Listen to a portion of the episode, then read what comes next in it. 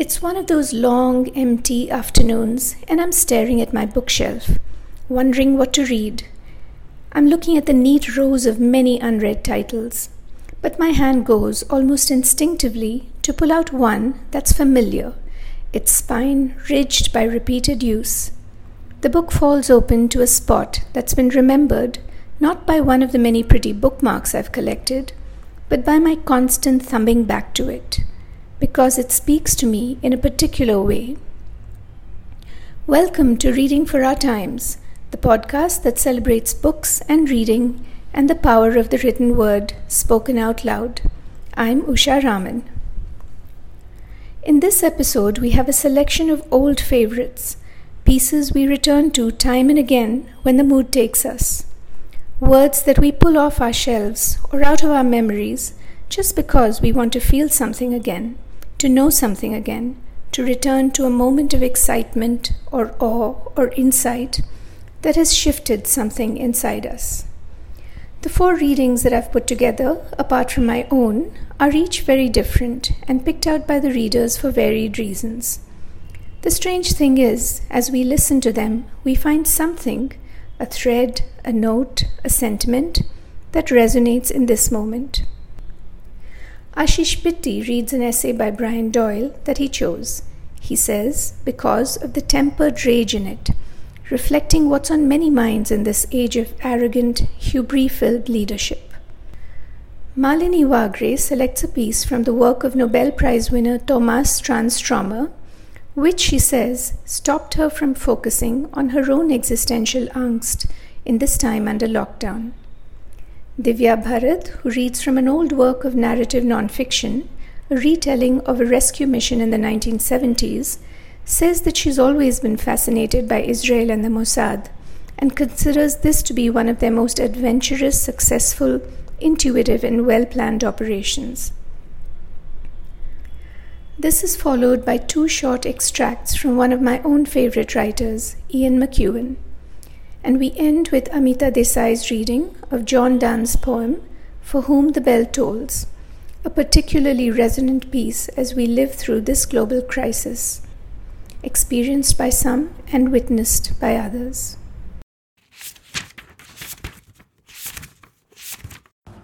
Hi, I'm Ashish Pitti, and I would like to read you an essay by Brian Doyle. Testimonium. I was at a conference the other day and there was a reception and people were making small talk and I was happily babbling about sports because one advantage to being a guy is that almost all guys are aware of sports and have an opinion or affiliation or affection or detestation of some team or sport or player thereof when somehow the conversation swung to politics, which is dangerous ground because people get heated without having the slightest grip on fact. And one guy, why is it always a guy, started sneering courteously about someone else's opinion, and I made a joke to decaffeinate his sneer, and he sneered slightly too politely that humor is the refuge of cowards, and a synapse popped in my brain, and I delivered a speech that went something like this Really? So Mark Twain was a coward? and Will Rogers and Robin Williams and the Dalai Lama and Desmond Tutu were cowards. Bob Hope, who visited a million soldiers where they were huddled under bullets and rockets and mortars and mud and fear, he was a coward. Jesus, with his wry, puzzling conundrum remarks, he was a coward. People who try to deflect and diffuse moments pregnant with blood and bruises and death are cowards? Is that so? People who use their brains to figure out ways around fists and sticks and iron pipes and knives and guns are cowards. People who get it that we are issued imagination in order to invent new ways to be, other than the old ways where the biggest, most sociopathic among us snatched whatever and whoever they wanted, those people are cowards. People who make other people laugh during which time no one is raped or beaten or imprisoned, those people are cowards. People who consciously and deliberately and with cheerful intent make other people laugh so that everyone cools out and people start to drop their masks and disguises and defenses and personas and assumptions. Those people are cowards. People who foment laughter, knowing that laughter actually, no kidding drops blood pressure and warms up rooms and urges wallflowers an inch or two away from the walls, those people are cowards? Define coward for me, if you will, because you have me confused and puzzled here about what is cowardly and what is brave. Does brave mean bloody to you?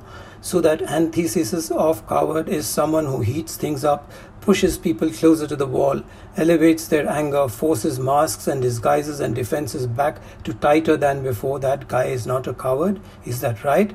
Because I think a guy who sneers is an arrogant, pompous, self absorbed ass. And I think that humor is a great weapon against that sort of arrogance. And I think that arrogance so very often leads to violence. And I think the worst slimy murderers in history were all arrogant, pompous fatheads who were convinced that they knew best and they were the smartest guys in the room and whatever twisted vision they had of the world and its future was the only right and true one. And they are all roasting in the lowest cellars in hell and everyone roasting down there with them has one thing in common a preening sneering narcissistic arrogance that polluted the world for exactly as long as they were allowed to foul it with their presence in this life. Am i making myself clear? Is there any other prim, stupid, sneering thing you want to say at this juncture? Because I think we have come to the point in this conversation where small talk just scuttled off hurriedly into the dis- distance, and it's time for you to stride off angrily, or time for us all to start telling entertaining stories in order to see under our masks and maybe get to some common ground in the few minutes we have before the next panel session begins. No cutting remark to get your sneer back on? No? Good. I'll start.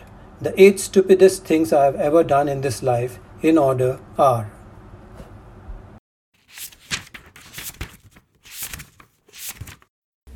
Poetry is transformative, and Transtromer's depth with words is truly miracle speech, as Teju Cole calls it. However, if you're not a performer, reading poems to bring that magic into your voice is hard. Hi, my name is Malini Wagre, and I'm an ethnographer. Today I would like to read a poem from the book The Unfinished Heaven by the Swedish poet Thomas Transtromer. This is translated by Robert Bly. Transtromer won the Nobel Prize for his poetry in 2011 for his short 200 page body of work. Here I go with the poem Standing Up. In a split second of hard thought, I managed to catch her. I stopped holding the hen in my hands. Strange, she didn't really feel living. Dry, an old white, plume ridden lady's hat that shrieked out the truths of 1912. Thunder in the air.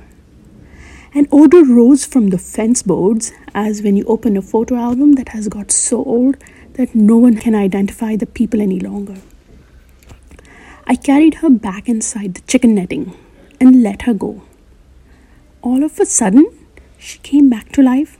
She knew who she was and ran off according to the rules. Henyards are thick with taboos, but the earth all around is full of affection and tenacity. A low stone wall, half overgrown with leaves. When dusk begins to fall, the stones are faintly luminous with the hundred year old warmth from the hands that built it. It's been a hard winter, but summer is here, and the fields want us to walk upright. Every man unimpeded, but careful, as when you stand up in a small boat. I remember a day in Africa on the banks of the river Chari. There were many boats an atmosphere of positively friendly. The men almost blue black in color, with three parallel scars on each cheek, meaning the Sara tribe. I'm welcomed on a boat. Its canoe hollowed from a dark tree. The canoe is incredibly rocky, even when you sit on your heels. A balancing act. If you have the heart on the left side, you have to lean a bit to the right. Nothing in the pockets. No big arm movements, please. All rhetoric has to be left behind. It's necessary. Rhetoric will ruin everything. The canoe glides out over the water. Thank you.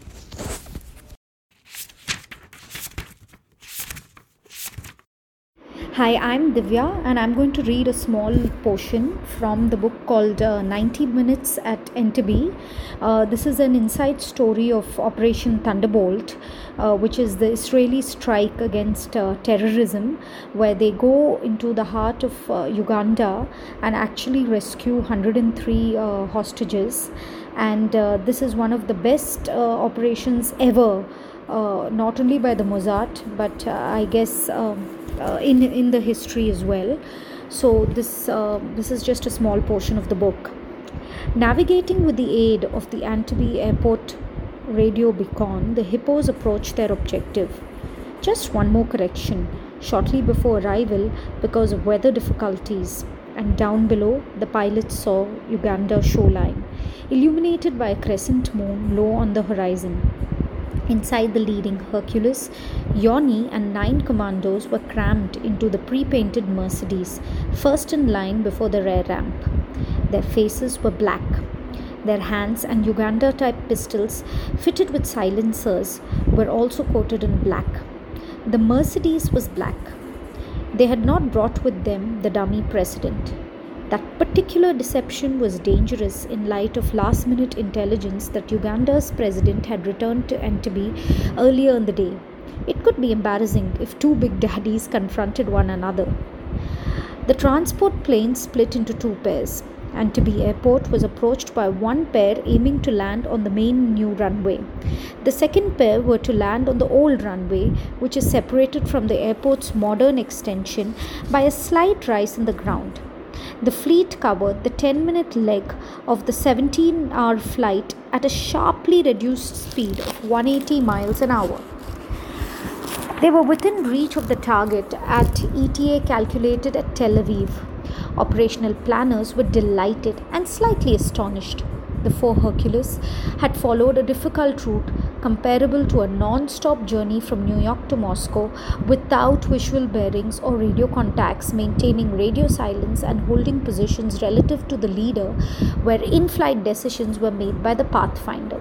The Pathfinder said later, We hit Entebbe on the nose at the hour when it was felt that the Ugandans could be sleepy, but the hostages not yet dangerously drugged with sleep. We hope to catch some of the terrorists relaxed after drinking in Kampala, 21 miles away. The soldiers knew the hazards of the flight. They saw the lightning, and I felt sorry for them because nothing worse than sitting idle in bad storm, hour after hour. Whenever I climbed down into the cargo hold, half the men were sprawled on the metal floor and the other half were rechecking notes or systematically disposing of documents. For them, it should have been an agonizing seven hours. That's a hell long of time groping through a void. The Pathfinder crept over the unseen waters of Lake Victoria, hanging the great bird on four props, trusting the lives of his crew and 50 commandos to the accuracy of the radar scopes glowing in the dark. Shreds of mist condensed against the huge flight deck windows, and teardrops of moisture were flung back along the quivering perspex. The big wipers rocked rhythmically. Suddenly, runway lights appeared ahead. David blinked back fatigue and checked his instruments. Flying blind, a pilot is quickly disoriented. Airliners have tried to land upside down on the Milky Way when pilots transferred their eyes from instruments to visual contacts with the world outside and mistook stars for ground vehicles. David concentrated on the dimly lit panels that told him that he was flying straight and level. Entebbe, for some incredible reason, was fully lit. This was the moment over which so much argument had taken place in Tel Aviv. If the first Hercules got down and taxied and muted motors to the old passenger lounge without arousing suspicion, the safety of hostages might be fairly assured. If the airport was lit up because the terrorists all terrorists already knew that the raiders were coming, flying into a trap, and the hostages were in grave trouble.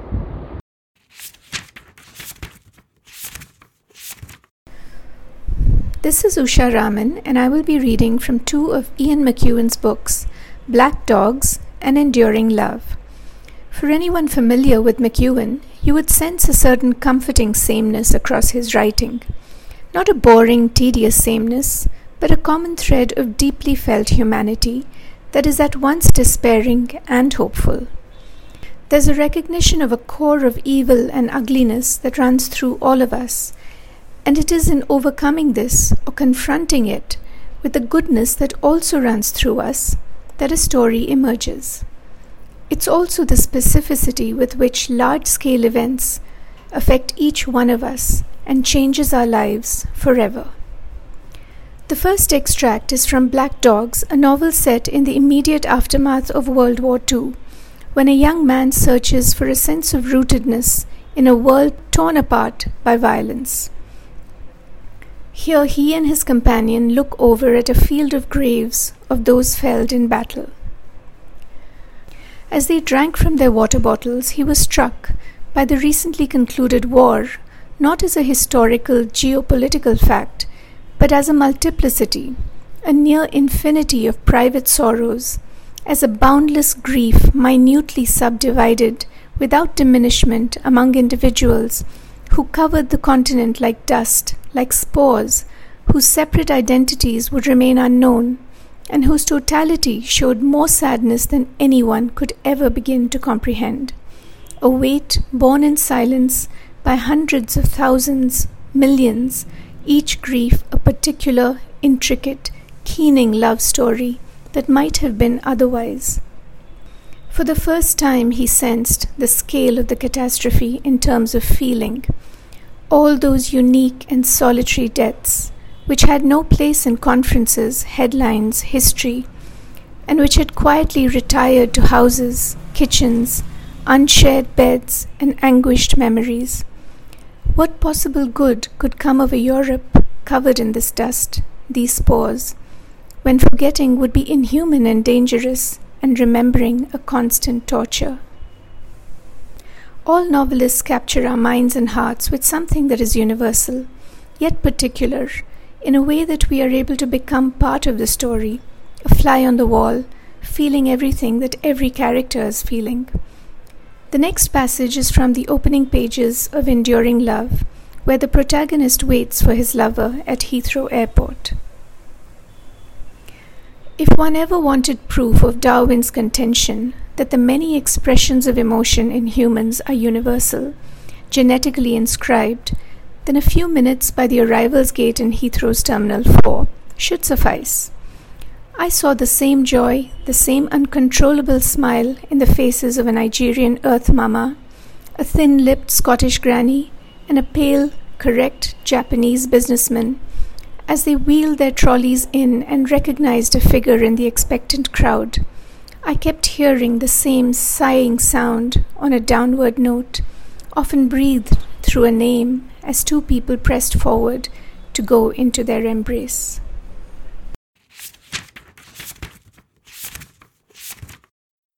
My name is Amita Desai.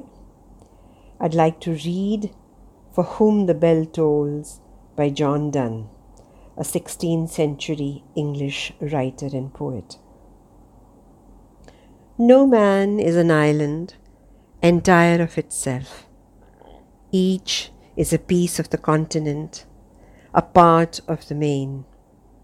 If a clod be washed away by the sea, Europe is the less as well as if a promontory were, as well as if a manor of thine own, or of thine friends were.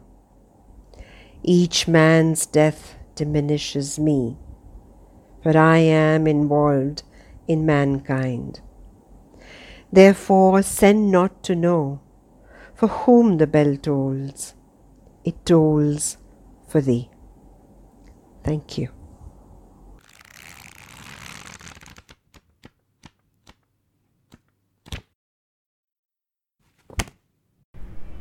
There is truth in poetry, there is revelation in fiction, there is the depth of insight in so many words that have found their way into published form. For that next long, empty afternoon, find a book, and very often you will find yourself. Thanks to those who joined me in today's reading Ashish Pitti, Divya Bharat, Malini Wagre, and Amita Desai. You can find a full list of work featured in this episode in our show notes.